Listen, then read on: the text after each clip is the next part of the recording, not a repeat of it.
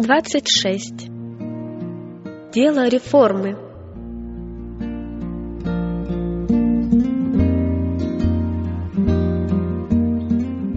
Исаия предсказал, что в последние дни люди вернутся к празднованию субботы.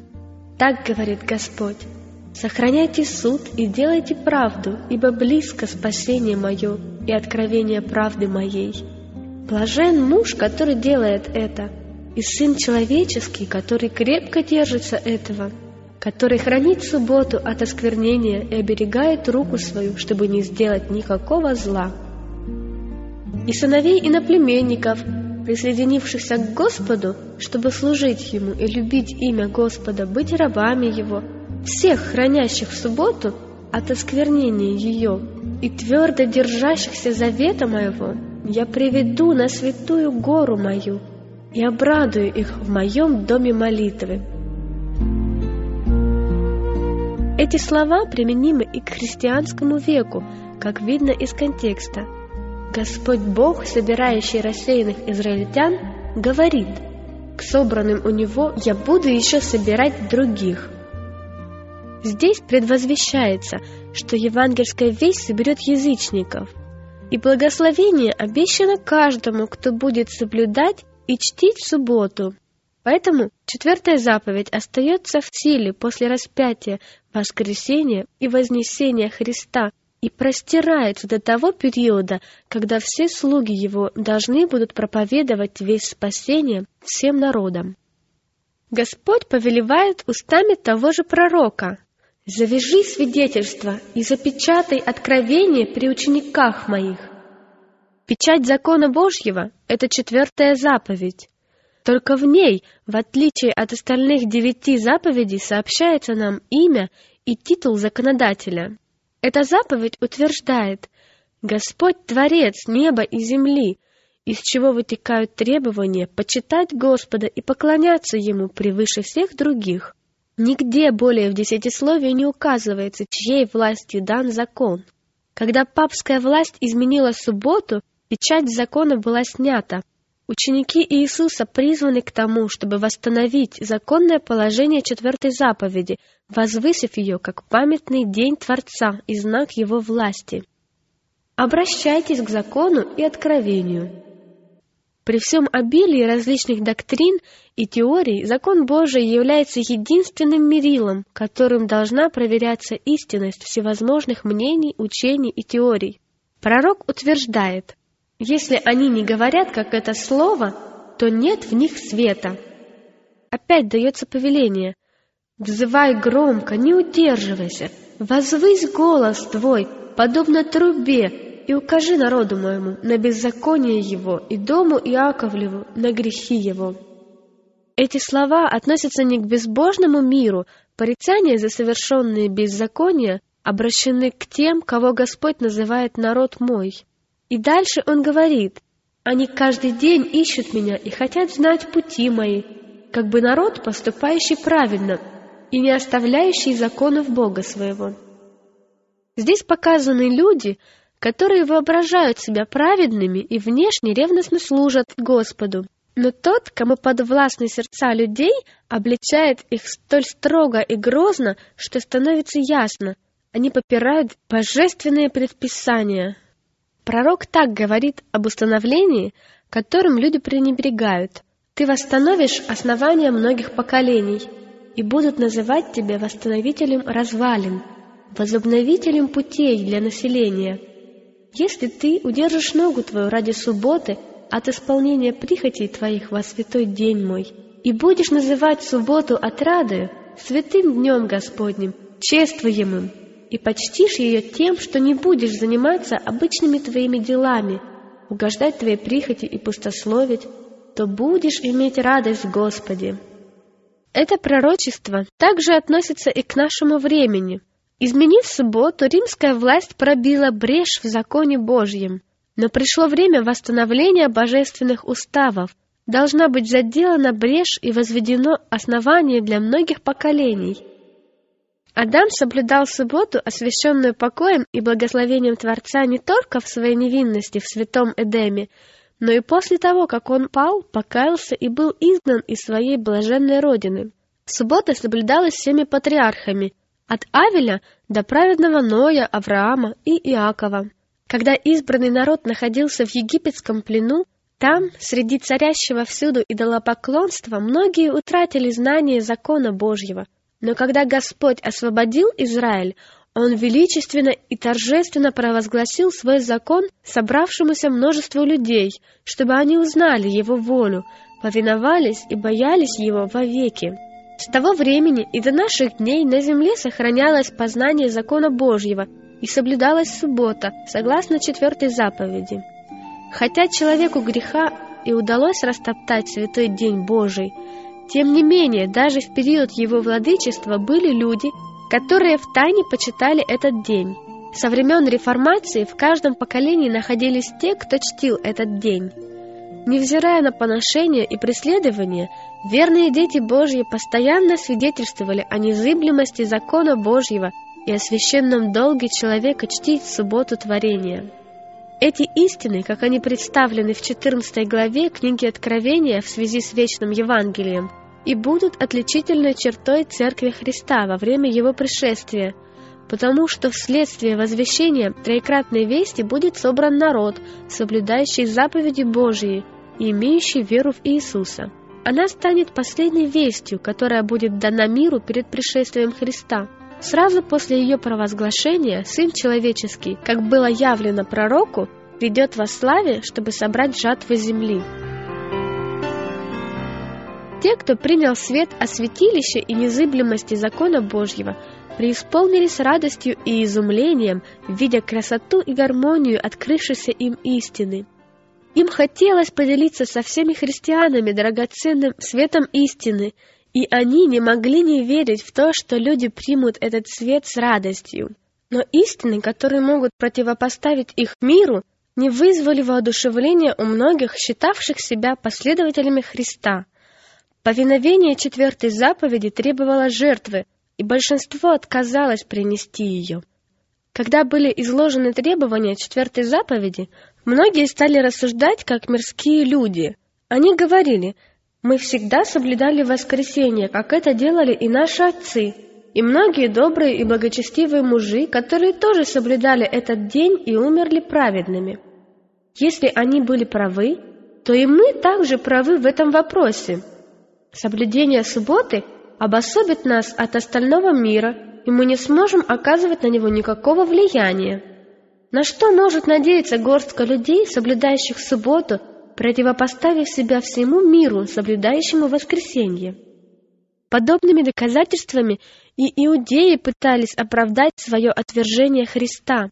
Их отцы приносили Богу жертвы, которые Господь принимал – Почему же их дети не смогут получить спасение, идя тем же путем? Точно так же во времена Лютера паписты утверждали, что поскольку истинные христиане умирали, будучи католиками, то, следовательно, эта религия ведет к спасению. Такая логика становится серьезным препятствием для развития религиозной жизни и веры. Многие утверждали, что соблюдение воскресного дня – Устоявшаяся доктрина и обычай, широко распространенные в церкви на протяжении многих столетий. Эти доказательства были опровергнуты тем, что суббота и ее празднование еще более древний и распространенный обычай, такой же древний, как наш мир, и он освящен Богом и ангелами.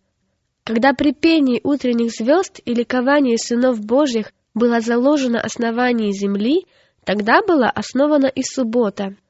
Вот почему субботу нужно почитать. Она учреждена не властью человека и покоится не на преданиях людей. Она основана ветхими днями, и его вечное слово повелевает соблюдать этот день. Когда народ обратил внимание на то, что суббота изменена, служители популярных церквей стали извращать Слово Божье, толкуя его так, чтобы усыпить пробудившееся сознание людей. И те, кто самостоятельно не изучал Писание, охотно принимали такие выводы, вполне отвечавшие их желаниям. Многие пытались опровергнуть истину, прибегая к хитроумным аргументам, обращаясь к преданиям отцов и авторитету церкви. Защитники же ее обратились к Библии, чтобы таким путем доказать законность четвертой заповеди. Простые люди, вооруженные только словом истины, смело отражали все нападки ученых мужей, которые с изумлением и гневом видели, как вся их красноречивая софистика оказывалась бессильна против простых и прямых доводов тех, кто был более сведущ в Священном Писании, нежели в премудрости ученых. Многие, не располагая никакими доказательствами из Слова Божьего и забыв, что когда-то также пытались обвинить Христа и его апостолов, продолжали с неукротимой настойчивостью твердить. Почему же наши великие люди не разделяют этого мнения о субботе? Только немногие верят подобно вам. Не может быть, чтобы вы были правы, а все богословы мира заблуждались. Для опровержения подобных аргументов достаточно было сослаться на учение Священного Писания и историю отношений Бога с Его народом во все века. Господь действует через тех, кто слышит Его и повинуется Ему, кто в нужный момент может высказать самые нелицеприятные истины и не побоится обличать распространенные грехи. Чтобы произвести надлежащую реформу, Господь весьма редко избирает ученых и высокопоставленных людей, потому что такие люди чрезмерно доверяют своим символам веры, теориям и богословским построениям и не испытывают потребности учиться у Бога. Только тот, кто тесно связан с источником мудрости, в состоянии понять и объяснить Писание. Иногда распространение истины доверяется людям совсем необразованным, не потому, что они малограмотны, но потому, что они не настолько самонадеянны, чтобы не учиться у Бога. Они получают образование в школе Христа и становятся великими благодаря смирению и послушанию. Доверяя им знание своей истины, Бог оказывает им такую честь, по сравнению с которой меркнут все земные почести и человеческое величие.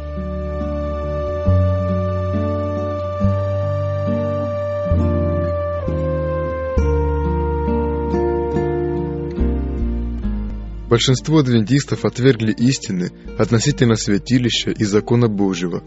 Многие также отреклись и от адвентистского движения, приняв нездоровые и противоречивые взгляды на пророчества, относящиеся к нему.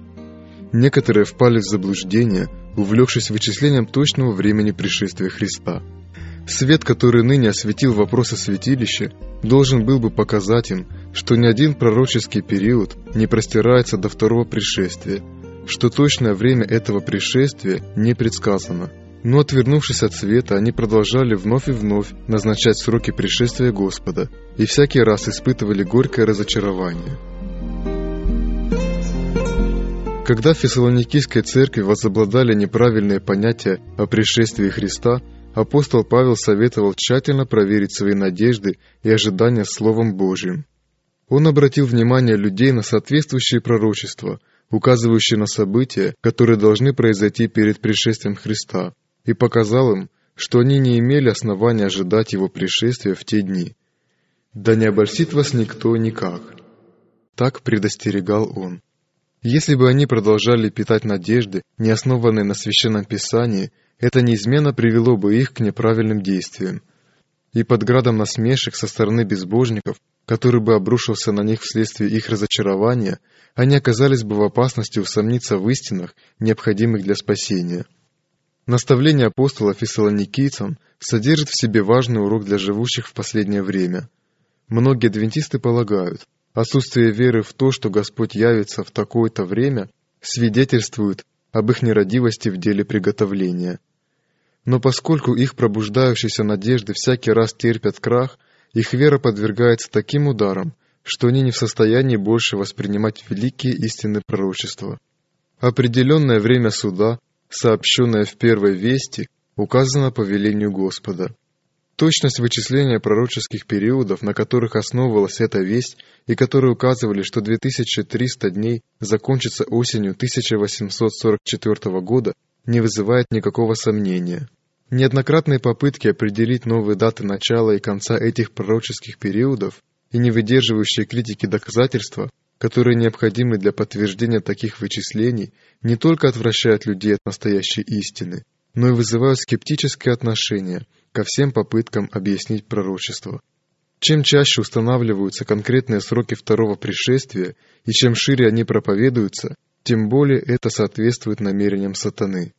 Когда назначенное время проходит, он возбуждает насмешки и презрение в адрес таких предсказателей, бросая тень на Великое Адвентистское движение 1843 и 1844 годов.